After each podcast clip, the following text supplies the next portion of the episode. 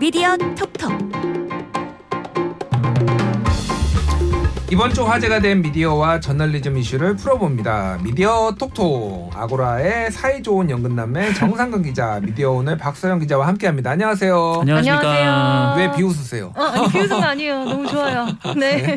사이 좋, 안 좋은가요? 아니요, 너무 좋아요, 진짜. 아, 그쵸? 아, 선배? 네. 방금 안 좋아질 뻔했어요. 아, 그렇군요. 저 비웃음이 기분이 무척 나쁘네요. 사이 좋은 하는데 네. 갑자기 푹 해가지고 어, 그러니까요. 네. 혹시 아니, 적응이 안 돼. 네. 아닙니다. 네. 예. 사이 좋은 척하고 그런 네. 것도 중요해요. 사회가 항상 원하는 대로 되지 않아요. 그럼요. 뭐 일단 만나야죠. 네. 만나서 얘기를 해야 또 사이도 좋아지고. 쇼윈도 부부도 얼마나 많은데. 네. 다 바깥에는 화해, 아, 사이 좋은 척 하고 다닙니다. 자, 어, 저 요거 되게 흥미롭게 봤어요. 아, 그래요. 언론사를 인수하는 기업이 보통 이를테면은 뭐 건설사 건설사가 많죠. 음, 이런 거 많이 봤는데 지금 치킨 프랜차이즈 회사 BHC가 지금 언론사 인수에 나섰다고요. 네. 네. BHC가 언론사를 인수하겠다고 나섰는데 어, 일단 인수하겠다는 언론사는 이 중앙일보의 자회사 중에 이제 중앙일보 S라는 자회사가 있거든요. 예. 어, 여기에 소속된 매체가 몇 가지 있는데 음. 그 중에 이제 일간 스포츠하고 이 중앙 이코노미스트 이렇게 두 가지 매체입니다. 예. 어, 원래는 이 중앙 이코노미스트를 인수하려고 했던 것으로 알려졌는데 이 중앙 이코노미스트는 이제 다른 업체에서도 좀 관심을 가졌었나 봐요. 예. 네. 그 다른 업체도 공교롭게도 치킨, 치킨, 업체입니다. 음. 네. 아, 그래요. 이 KFC를 운영하고 있는 네. KG 그룹. KG 그룹으로 아, 알려져 그렇군요. 있었는데 네. 예. 어, 그런데 이제 BHC가 이 중앙 이코노미스트를 그 매각 그 매입을 하면서 여기에 이제 일간 스포츠까지 추가 매입하는 조건으로 네 그 좀 더 유리한 고지에 섰던 걸로 이렇게 알려져 있고요. 예. 어, 일단 MOU까지는 이 중앙일보하고 체결을 한 것으로 전해지고 있습니다. 그렇군요. 그럼 중앙일보는 지금까지 굉장히 많은 어떤 브랜드들, 그 자회사들 굉장히 음. 거느리고 있었고 음. 굉장히 확장을 많이 해왔던 회사인데 왜 지금 매각을 하려는 건가요?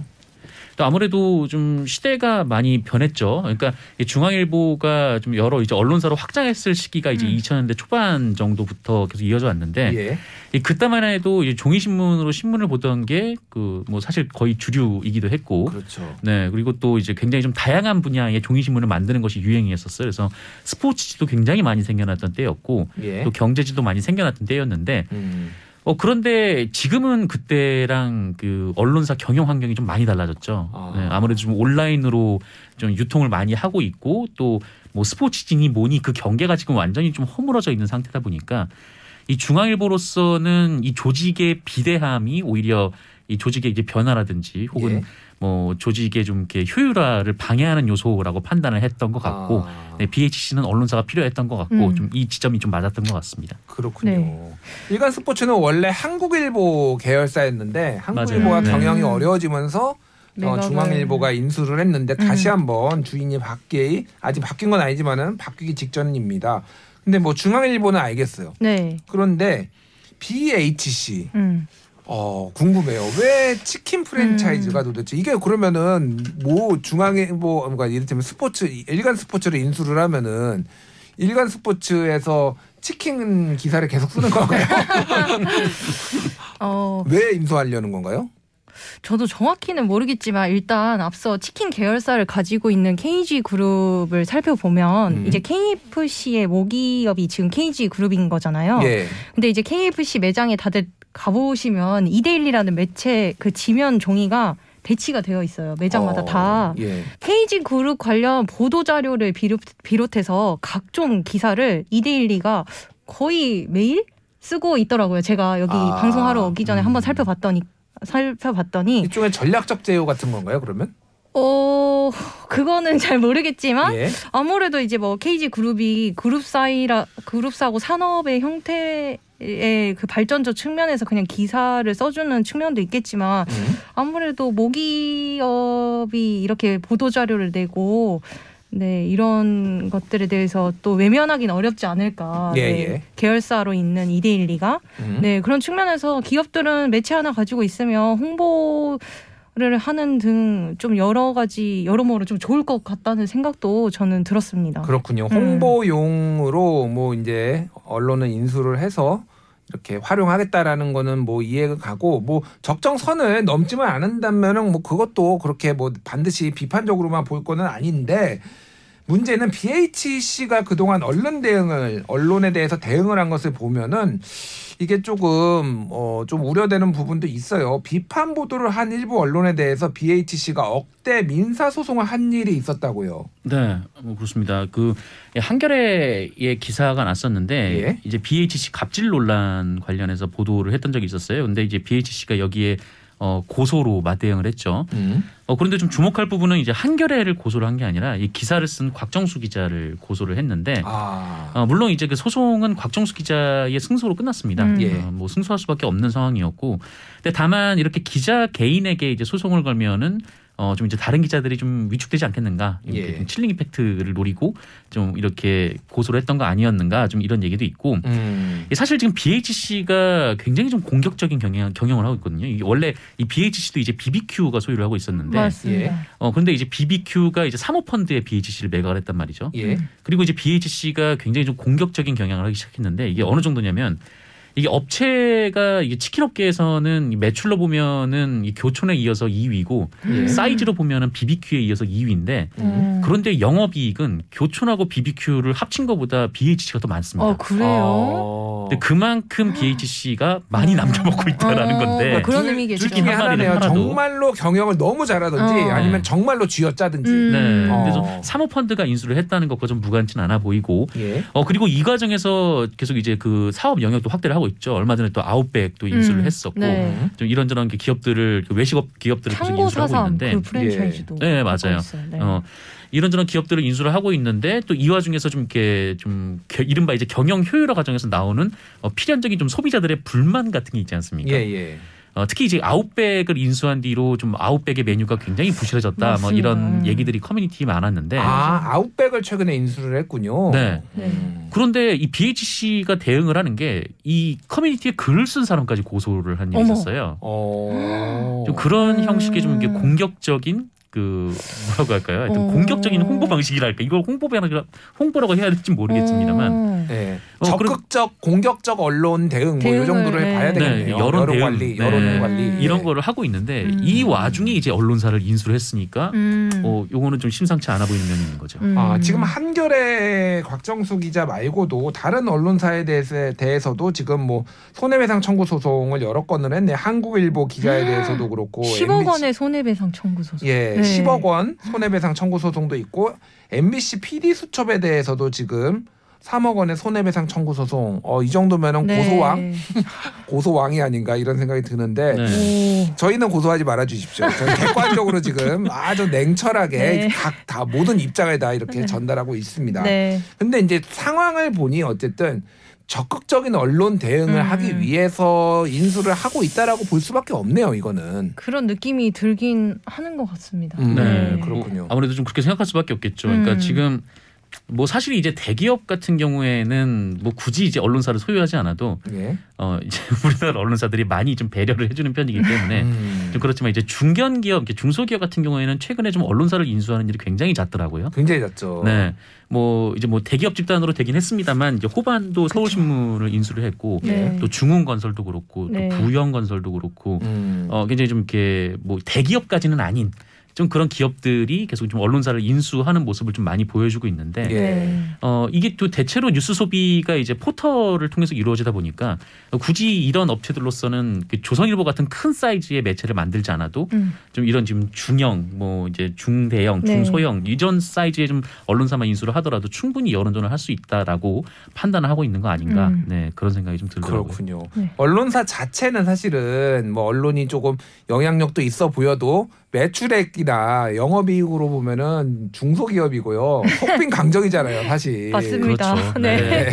다 눈물이 조금씩 네. 촉촉 눈가가 다 촉촉해졌고요, 지금. 네. 네. 근데 이런 것들을 이제 적극적으로 여론에 활용하겠다라고 하면 최근에 서울신문에서도 지금 호반건설이었나요? 그 비판 기사 예전에 있고 다 삭제돼 가지고 지금 아직도 네. 갈등 중에 있잖아요. 맞아요. 이런 네. 갈등이 BHC와 일간 스포츠 아니면은 중앙 이코노미스트에서도 재발하지 않으리라는 법이 좀 뭐 가능성 이런 것들이 좀 없죠. 보이, 예, 없죠. 네. 그러니까 이 아무래도 사모펀드가 운영을 하고 있는 것이 또 BHC다 보니까 음. 이 사모펀드는 이 개인의 투자금으로 운영되는 곳이 아니잖아요. 그러니까 네. 여러 명의 이익을 위해서 음. 만들어진 곳이기 음. 때문에 이 최대한의 많은 이익을 뽑아내야 된단 말이죠. 예. 근데 네. 이 인수 과정에서 이 분명히 이제 언론사가 일간 스포츠 같은 경우에도 좀 적자가 좀 이어지고 있는데 예.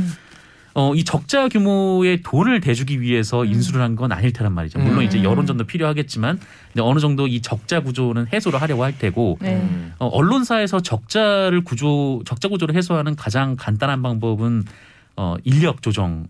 으로 이제 귀결되는 경우가 많으니까 네. 인력 네. 조정하고 노동 강도가 세지면서 음. 어뷰징 기사가 더 늘어날 가능성 막 이런 것도 네. 배제할 수가 없네요. 또 그런 것도 있고요. 또그 음. 와중에 또 이제 그 이른바 대주주의 좀 기사, 그 조, 대주주가 좋아할 만한 기사를 또 강요를 한다거나 좀 예. 이런 일이 벌어지지 않을지 아마 내부에서도 굉장히 우려가 있을 겁니다. 네. 알겠습니다. 아, 뭐 언론이 공공성, 공익성도 좀 많이 강한 이런 특수한 성격의 이제 산업인데 그런 것들도 이렇게 진입하시려는 기업들이 조금 고려를 하고 고민을 하고 들어왔으면 좋겠습니다. 잠시 전하는 말씀 듣고 다시 돌아오겠습니다. 미디어 비평 프로그램 TBS 아고라 저는 김준일이고요. 오늘 미디어 톡톡은 박서영 기자 그리고 정상근 기자와 함께하고 있습니다. 기억해둘 굿뉴스, 꼬집어줄 배드뉴스 선정해 보겠습니다. 먼저 굿뉴스 정상근 기자 어떤 거 가져오셨어요? 네, 제가 뽑은 굿뉴스는 이제 한국일보 기사이고요. 어, 제목은 혐오 메일 보내주신 이 페미니즘을 거부하는 당신에게 답합니다라는 기사였습니다. 네. 예. 어, 이 기사는 어, 그러니까 기사에 대한 이제 독자의 음. 피드백을 바탕으로 만들어진 기사인데요. 음. 아, 그러니까 기사를 썼고 그거에 대해서 독자들이 어, 이런 반응이 나왔고 네. 글 음. 같은 게 아니면 메일이 왔거나 그거에 대해서 다시 답, 답을 하는 형식이다. 네, 네. 그렇습니다. 어, 그러니까 일종의 댓글을 다는 형식으로 아 대댓글? 네, 대댓글의 음. 형식으로 이제 기사를 썼는데 어, 뭐 일종의 이제 팩트 체크를 한 거죠. 그러니까 뭐 기사를 썼는데 여기에 대한 불만을 가지고 있는 독자들도 있을 수 있고 이 독자들이 메일을 보냈는데 어, 실제로 이 독자들이 주장하는 내용은 어, 사실은 좀 이렇더라. 좀 이렇게 좀 팩트 체크도 하고 또 이제 주장에 좀 반박도 하고 좀 이런 기사입니다. 이제 이런 기사고 어, 특히 그 우리나라에서 이제 페미니즘에 대한 얘기를 할 경우에 좀 굉장히 좀 어, 많은 댓글들을 받는 경우가 있고 음. 또 메일을 굉장히 네. 많이 받는 경우들도 있는데 기자들이. 예. 네. 어, 물론 이 중에서는 굉장히 좀 뭐라고 할까요? 좀 그 부적절하고 음. 어, 좀 이렇게 뭐 뭐라고 할까요? 뭐 이렇게 댓글을 달 수 없을 만한 좀 그런 내용들도 굉장히 많은 걸로. 욕설이나 네. 성적 비하나 이런 네. 것들도 막 섞이고 그러는 경우가 굉장히 그쵸. 많죠. 네. 네, 뭐 그런 걸도 있는 걸로 알고 있습니다만 그 어쨌든 제가 이 기사를 선정한 이유는 음.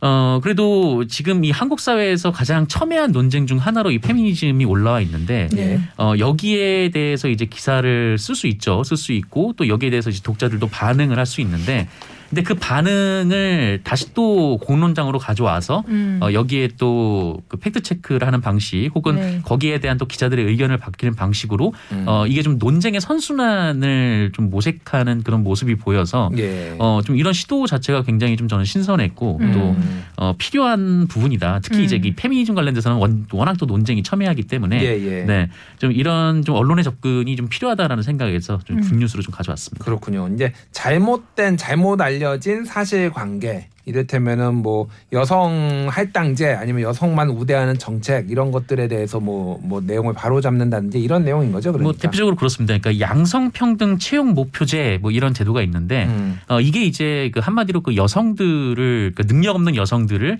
어 이제 뭐 구제해 주는 거 아니냐 이것 예. 때문에 능력 있는 남성들이 손해 보는 거 아니냐라고 음. 주장하는 분들이 있는데 어, 사실 알고 보면은 이 양성평등 채용 목표제를 통해서 구제된 남성들이 더 많다라는 음. 식의 이제 팩트 체크가 있었던 거예요. 오. 좀 어 이렇게 좀 좀 뭐랄고 할까요? 좀 기자들이 봤을 때는 어 뭐 이런 뭐 말도 안 되는 의견이다 뭐 이렇게 치부할 수 있고 넘어갈 수 있는 문제를 다시 또 가져와서 또 음. 여기에 팩트 체크를 하고 또 이제 독자들과 소통하는 모습이 좀 보기 음. 좋았습니다. 그렇군요.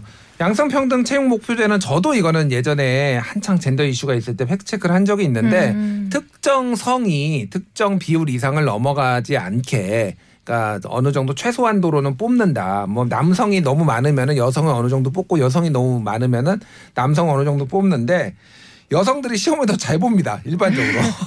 그러다 보니까 남성들이 두 배 정도 남 음. 여성보다 이, 이 제도에 혜택을 본 게 두 배 정도 많다 뭐 이런 내용이었어요. 어. 네네. 예. 어. 어쨌든 젠더 갈등이 좀 너무 심한데 우리가 사실관계는 또 명확하게 하고 그런 부분도 좀 서로 갈등을 줄여나가는 방법으로 좀 이어, 어, 이어졌으면 좋겠습니다. 네. 자 박서영 기자가 꼽은 good news 어떤 건가요? 아, 저는 KBS 뉴스인데요. 음. GPS와 리어카라는 그 소제목을 달고 다섯 개의 보도를 연속으로 이어갔습니다. 예. 네. 그 중에서 이제 저는 네 번째 기사 가 좀 인상이 깊었는데요. 잠깐만요. 근데 GPS와 리어카요 제목이 네. 시리즈 네. 제목이 네. 어, 굉장히 안 어울리죠. 안 어울리는 리어카에 GPS가 음. 달린 건가요? 그러면? 네, 기자가 직접 달았습니다. 아 네. 진짜 다른 거예요? 네, 그 어. 어, 폐지 줍는 노인분들을 섭외를 해서 리어카에 GPS를 달아보고 예. 그분들의 이제 하루 일과가 어떻게 돌아가는지 이거를 오랫동안 취재를 한 거예요. 예. 네, 그래서 저는 네 번째 기사 GPS가 알려준 진실 노인들의 폐지 수집은 사회적 기여였다라는 제목의 기사를 좀 가져왔습니다. 음. 네, 이 기획 기사 진짜 너무 감동 깊게 봤는데요. 이게 KBS 대구 경북 에 계시는 기자분이 쓰신 기자 기사인 것 같아요. 예. 기사를 선정한 이유는 저도 폐지 줍는 노인들이 사고를 당했다는 기사를 많이 봤는데 음, 또뭐 예. 구체적으로 전국에 얼마나 많이 폐지를 줍는 노인들이 있다, 예. 뭐 정말 많이 있다 이런 식의 기사는 많이 봤는데 이분들이 정말 얼마나 힘들고 어떻게 이분들을 도와줘야 하는지 등의 내용의 기사는 본 적이 없는 것 같아요. 예, 예. 근데 지금 이 기사를 쓴 박진영 KBS 기자가 생계형 폐지 수집 노인 10명을 설득한 끝에 인터뷰로 확보를 해서 예. 그분들이 쓰는 리어카에 GPS를 달아서 하루 일과를 살펴본 거예요. 음. 여기서 말하는 생계형 폐지 수집 노인들은 하루 종일 폐지를 줍는 노인들을 뜻하는 거예요. 하루 다- 종일? 네, 예. 한 두 시간 네 시간 이 정도 줍는 게 아니라 진짜 이렇게 하루 종일 폐지를 주어야 그 먹고 살 수 있는 그런 분들을 선정을 해서 이제 살펴봤습니다. 예, 내용을 좀 간단히 설명해 주세요. 네. 그래서 이제 그 하루 종일 그 폐지 줍는 노인의 수는 전국적으로 1만 5천 명으로 봤는데요. 1만 5천 명. 네. 사실 이 1만 5천 명이라는 그런 통계도 정확하게 그동안 한 번도 이제 정부 기관에서 조사를 한 적이 없다고 합니다. 예.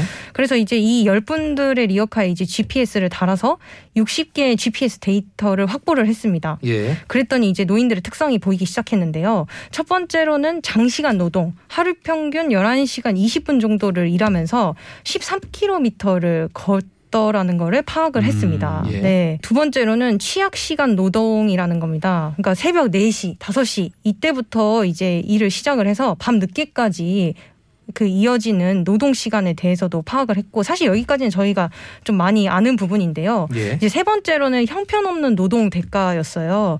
폐지 1kg당 120원 정도의 돈을 받는다고 합니다. 예. 근데 이거를 이제 최저임금 수준으로 환산을 해봤더니 이분들이 한 달 내내 일하고 거의 시급 을 900원 정도 로 받는다는 거예요. 예.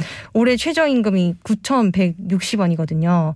그래서 음. 10분의 1 수준밖에 안 되는데 이분들이 왜 좀 돈을 좀 받아야 하느냐. 예. 어, 결과적으로는 우리나라에 이분들이 1차 자원 재활용 업무를 하고 있다고 해요. 음.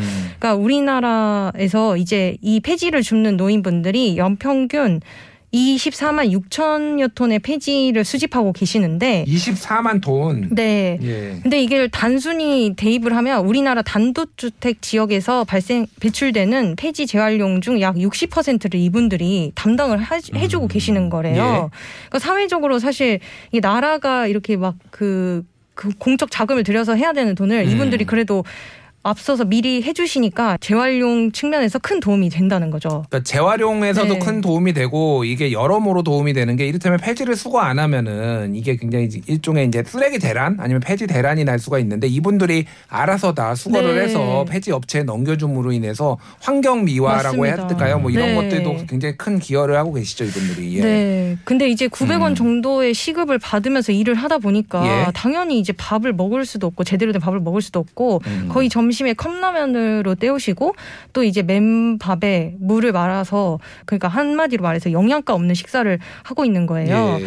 이분들의 이분들이 얼마나 사회적으로 중요한 역할을 하는지를 지금 조명한 것 같아요. 그거를 음. 과학적으로 GPS를 달아서 얼마나 어디로 돌아다니는지 맞습니다. 그래서 뭐 거리라든지 이런 네. 것들을 했는데 요거가 기억하실지 모르겠는데 2020년 초에 네. 폐지 대란이 일어났어요. 어, 그래요? 예예 예. 왜냐하면은 처음 이게 들어봐요. 중국이 코로나 네. 바이러스 이제 확산되면서 음. 폐지를 원래 중국이 수입을 많이 해갔거든요. 네. 수입을 안 하면서 음. 한국에 있는 폐지 이거 수거 단가가 떨어져가지고 네. 어, 폐지 업체들이나 이런 사람들이 그러니까 음. 우리 이거 수거 안 한다. 그리고 노인들이 원래 뭐 예를 들면 천원 받던 거를 500원밖에 안 주니까 음. 노인분들도 수거를 안 하고 막 음. 그러면서 난리가 났습니다. 아. 그래서 이게 사실은 굉장히 미묘한 문제고 네. 정부에서도 관심을 많이 가져야 되고 음. 이분들에 대해서도 보조금이 약간 지급이 되거든요. 지금 네. 정부에서 음. 그런 부분들을 조금 더 책정하는 것도 우리가 좀 고려를 해봐야 되지 않나 이런 기사로 환기를 좀 해볼 필요가 있을 것 같습니다. 네. 자 이어서 bad news 나쁜 뉴스 선정해 볼게요. 정상근 기자 뽑은 bad news 어떤 건가요? 네, 이 제목만 읽어도 왜 bad news로 선정했는지 아실 것 같은데 예. 네, 아시아 경제 기자 기사입니다만 사실 아시아 경제 기사만의 문제는 아니었고요. 네. 네, 비슷한 보도가 굉장히 많았습니다.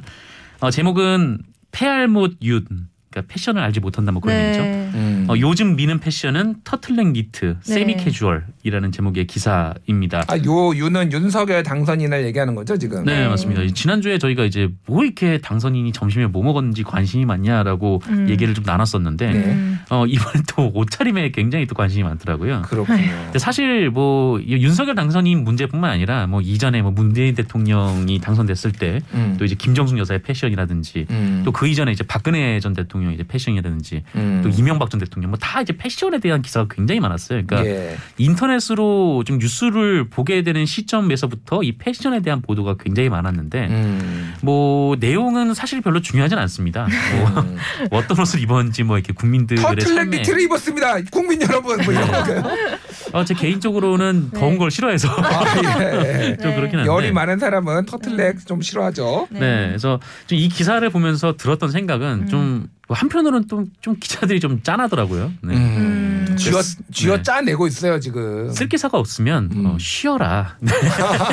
차라리 아니면 다음 음. 기사를 준비하고 취재를 해라. 좀 네. 그런 생각이 좀 들었습니다. 잠시 쉬어가셔도 좋습니다. 네. 라는 얘기를 그 워낙 요즘 이런 그 가십성 기사가 좀 많이 나오기는 해요. 사실 맞습니다. 문재인 정부 시작할 때도 음. 그때 당시에 다들 뭐 옆에는 조국 수석 해가지고 같이 커피 한 잔 들고. 네. 옷 와이셔츠 음. 차리면 걷는 거 이런 거막 맞습니다. 엄청 보도했었잖아요. 네. 뭐 이게 포토뉴스 뭐 그런 정도로 음. 그냥 가볍게 그냥 지나가면 모르겠는데 네. 여기에 또 의미 부여하고 네. 그러다 보니까요. 네. 예. 지금 뭐 이런 거죠. 지금 터틀넥 셔츠를 입고 어, 당선인께서 들어오고 계십니다. 뭐 이렇게 네. 진지하게. 방송으로 하면 네. 예, 그런 느낌이에요. 알겠습니다. 이런 것 좀 좀 뭐 모르겠습니다. 완전히 안 할 수는 없는데 조금 적당히 좀 했으면 좋겠습니다. 자, 박사영 기자가 뽑아온 배드 뉴스 어떤 건가요? 뭐 이것도 좀 대통령 바뀐 것에 대해서 지나치게 관심을 가, 갖다 보니까 나온 뉴스인 것 같은데요. 이데일리 기사입니다. 그 원래 제목이 하, 너무 저는 보고 끔찍하더라고요. 음? 삼풍백화점 무너진 땅에서 대통령이 윤석열 기운 받고 싶어요. 라는 게 원 제목이고 아, 이게 수정이 됐어요. 다음 날. 예. 네. 어, 대통령 나온 터 윤석열 사저 인근 부동산 들썩 으로 음. 수정이 됐습니다. 일단 삼풍백화점을 언급한 게 너무 나갔다. 그리고 아니면 음. 댓글이 반응이 너무 안 좋으니까 수정을 한 것으로 추정이 되네요. 저뭐이 이 윤석열 대통령이 이- 사는 곳이 이제 서울 서초 아크로 비슷한데 저는 음. 여기가 상품 백화점이 있었던 터였는지 전혀 몰랐어요. 예. 네. 근데 이제 뭐 부제에도 상품 백화점 누른 윤 당선 호재 기대감 뭐 기사 내용에도 원래 여긴 상품 백화점이 있던 자리라 나이 드신 분들 사이에선 꺼리기도 했는데 지금은 집 매물로 나뉘어 문의하는 사람들이 많다라는 음. 어떤 사람의 이야기를 이제 기사 내용에 넣었는데 음. 아 계속 그 기사 본문에서 이런 내용들이 있어요. 상품 예. 백화점의 안 좋은 이미지를 당선으로 눌렀다라는 식의 글이 있는데 이거를 음. 만약에 유가족 분들이 보셔 보셨을 거예요 이미 보신 분들이 있을 것 같아요. 음. 근데 이걸 보면 얼마나 마음이 아프실까 진짜 네 이런 기사는 좀 안 썼으면 좋겠습니다. 그러니까 누르긴 뭘 눌렀는지 네. 내가 제가 잘 그러게요. 모르는데 이게 음. 풍수지리에서 뭐 이렇게 안 좋은 기운을 누른다 뭐 이런 네. 차원인 것 같은데 이게 사실은 풍수지리 얘기가 그러니까 청와대 집무실 이전이 풍수지리 때문에 아니냐 아니면은 뭐 특정 무속인의 어떤 그 조, 조언 때문에 그런 거 아니냐라고 하니까 국민의 힘 측에서 발언이 나온 게 삼풍백화점 붕괴 사고가 난 곳에서 대통령이 나왔는데 풍수지리랑 관계가 없다. 뭐 이런 보도들이 한참 나왔었어요. 아, 네. 근데 어. 이 발언도 좀 부적절한 발언이라고 봅니다. 아. 먼저 네, 선행됐었구나. 정치할 만한 발언은 아니었던 네. 것 같아요. 예, 네. 그러니까 무속이 아니었다라고 얘기를 하면서 음. 무속을 끌어다가 뭔가 그 풍수를 끌어다가 풍속이 아니었다라고 반박을 하면서 이렇게 했는데 아참 그래서 이제 네. 누리꾼들이 막 남의 아픔으로 장난으로라도 기사를 그렇게 쓰지 말아라. 뭐 잔인하다 진짜. 어떻게 이런 식으로 기사를 쓸까? 이렇게 누리꾼들도 아는 거를 왜 기자가 모르고 이렇게 기사를 쓰는지 음. 알고 썼는지 모르고 썼는지 모르겠지만 예. 안 썼으면 좋겠습니다. 네. 알겠습니다. 예, 그 뭐 무속 풍수지리 얘기는 어쨌든 정치권에서도 이제 그만했으면 좋겠어. 확인이 네. 안 되는 거 가지고 검증이 안 되는데 계속 한쪽에서 얘기하고 한쪽에서 반박하는 것도 그렇고 언론도 좀 그 부분은 자제를 했으면 좋겠습니다. 자 미디어 톡톡 박서연 정상근 기자 함께했고요. 두 분 수고하셨습니다. 고맙습니다. 감사합니다.